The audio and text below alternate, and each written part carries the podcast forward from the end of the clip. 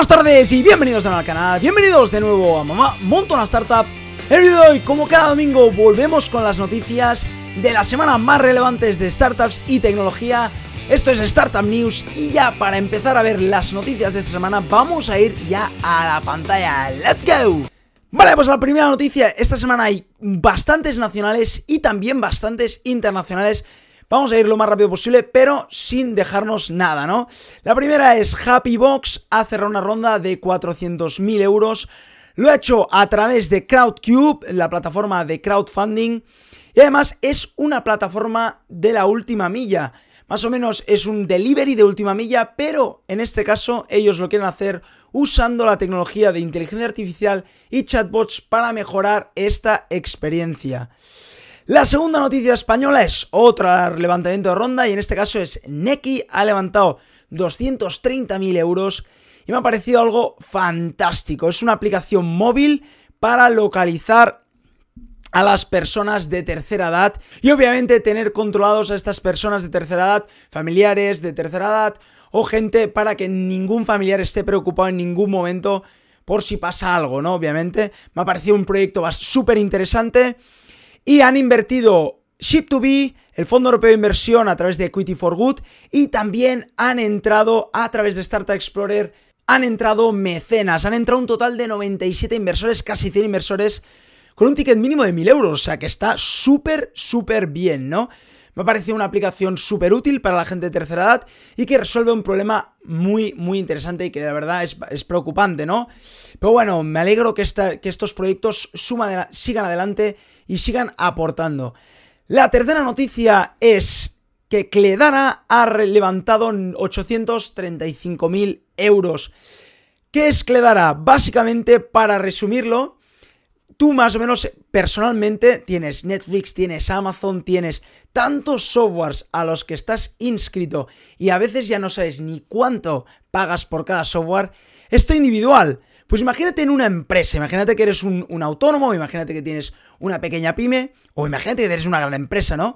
Pues imagínate la cantidad de SaaS, de suscripciones a las que estás suscrito. A lo mejor por empleado tienes 300 programas que tienes que pagarles por licencia, por usuario, típico que hacen los SaaS, y estás suscrito a millones de sitios y no puedes controlar, a veces tienes perdido, o a lo mejor estás pagando sin saber que estás pagando, ¿no? Y lo que te permite Cledara es organizar mucho mejor y rastrear y administrar este uso y gasto que tienes de SaaS. A lo mejor estás, imagínate que usas un SaaS una vez al mes y estás pagando un pastizal en humano sin darte cuenta, ¿no?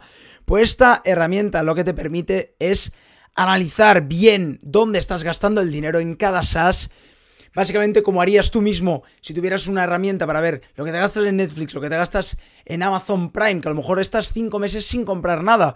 A lo mejor es mejor de suscribirse y volverte a suscribir, ¿no? Pues esto lo hace a lo grande para empresas. No me parece una herramienta súper y súper potente. La verdad que para empresas grandes, pymes, que a lo mejor tienes softwares que ni te acuerdas que estás pagando, me parece algo súper útil, ¿no? La, la, la, han respaldado Ancemis y BBVA. Y han invertido Techstars, una gran, gran em, empresa relacionada el mundo de startups, y un business angel, Chris Adelbachs, ¿no? Me ha parecido una herramienta súper buena y seguro que esta ronda les va a ayudar mucho. Nos quedan dos noticias nacionales. La primera es que All Women inicia la segunda edición de sus cursos de formación para mujeres en Data Science, Product Management y UX. Si eres una mujer y estás mirando mi canal, esto te puede ayudar muchísimo si quieres entrar en el mundo de la tecnología.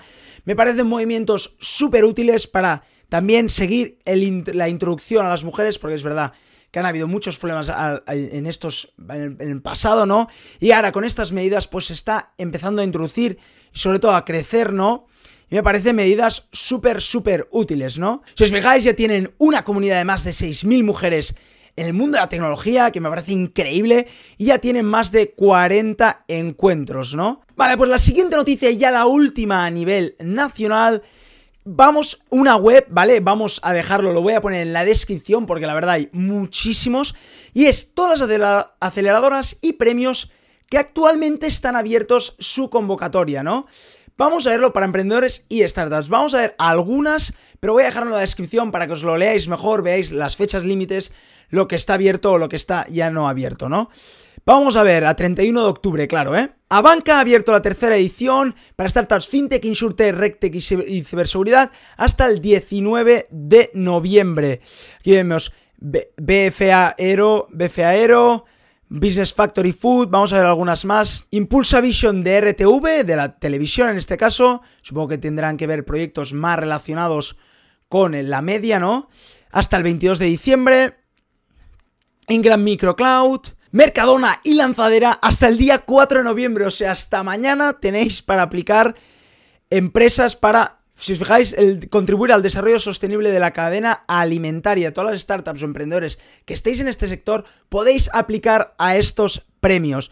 También tenéis los, los premios Emprendedor 21 del Ministerio de Industria, Comercio y Turismo, ENISA y CaixaBank. Y Day One, los típicos de cada año, los premios de los emprendedores y tenéis hasta el 4 de diciembre. Y aquí también tenéis TrendLab y la Organización Mundial de Turismo. Como os he dicho, para verlos mejor y que os los estudiéis mejor, en casa lo, lo voy a dejar este link en la descripción porque me parece muy potente para aquellos emprendedores que necesitéis financiación y a lo mejor estáis buscando inversores. Hay otra manera que es a través de premios o a través de ayudas, ¿no? Y estos links os pueden servir para ayudaros, ¿no? Y ahora ya vamos a ir con las noticias internacionales. En este caso tenemos cuatro de cuatro tochacos de empresas. Vamos a ir. La primera es que Tencent, la pedazo empresa de China, ¿no? Que es responsable para tener la red social más grande, yo creo, una de las más grandes del mundo, que es WeChat, ¿no? Pero es que además ha invertido en empresas como Uber, ha invertido en empresas muy y muy grandes, ¿no? Pues ha invertido 111 millones, ha liderado una ronda de 111 millones para MX Player, que es un streaming service en India.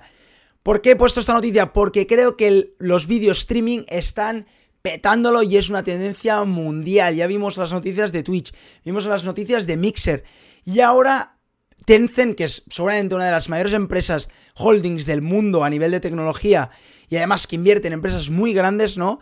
Pues también se está metiendo en streaming. Así que me parece algo muy, muy y muy importante y algo que tenemos que tener en cuenta, ¿no? La segunda, y es algo que ya habréis escuchado, además lo puse en LinkedIn, es que Apple lanza los AirPods Pro con cancelación de ruido. Son un poco más pequeños, son un poco diferentes, ¿no? Si os fijáis, tienen como estos trocitos de plástico para que se introduzcan mejor en la oreja, antes no lo tenían los AirPods normales.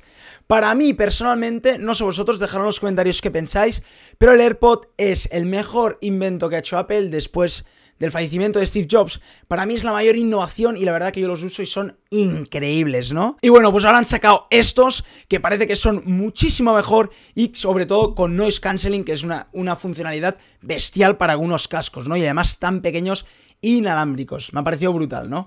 La tercera y penúltima noticia, como no, una de mis empresas favoritas, como ya sabéis, es Uber. Y es que Uber se está empezando a meter en el mundo de las finanzas. Y Uber está dedicando un equipo entero para Uber Money, Uber Dinero en este caso, ¿no? Básicamente se van a focalizar en los productos financieros y de servicios financieros. Hemos visto a empresas como Google, como Apple y todas estas, y Amazon también, abrirse licencias en Lituania, ¿no? Abrir licencias bancarias para ser como bancos, para dar préstamos. Pues Uber en este caso no va a ser menos y también va a entrar en el mundo financiero, ¿no?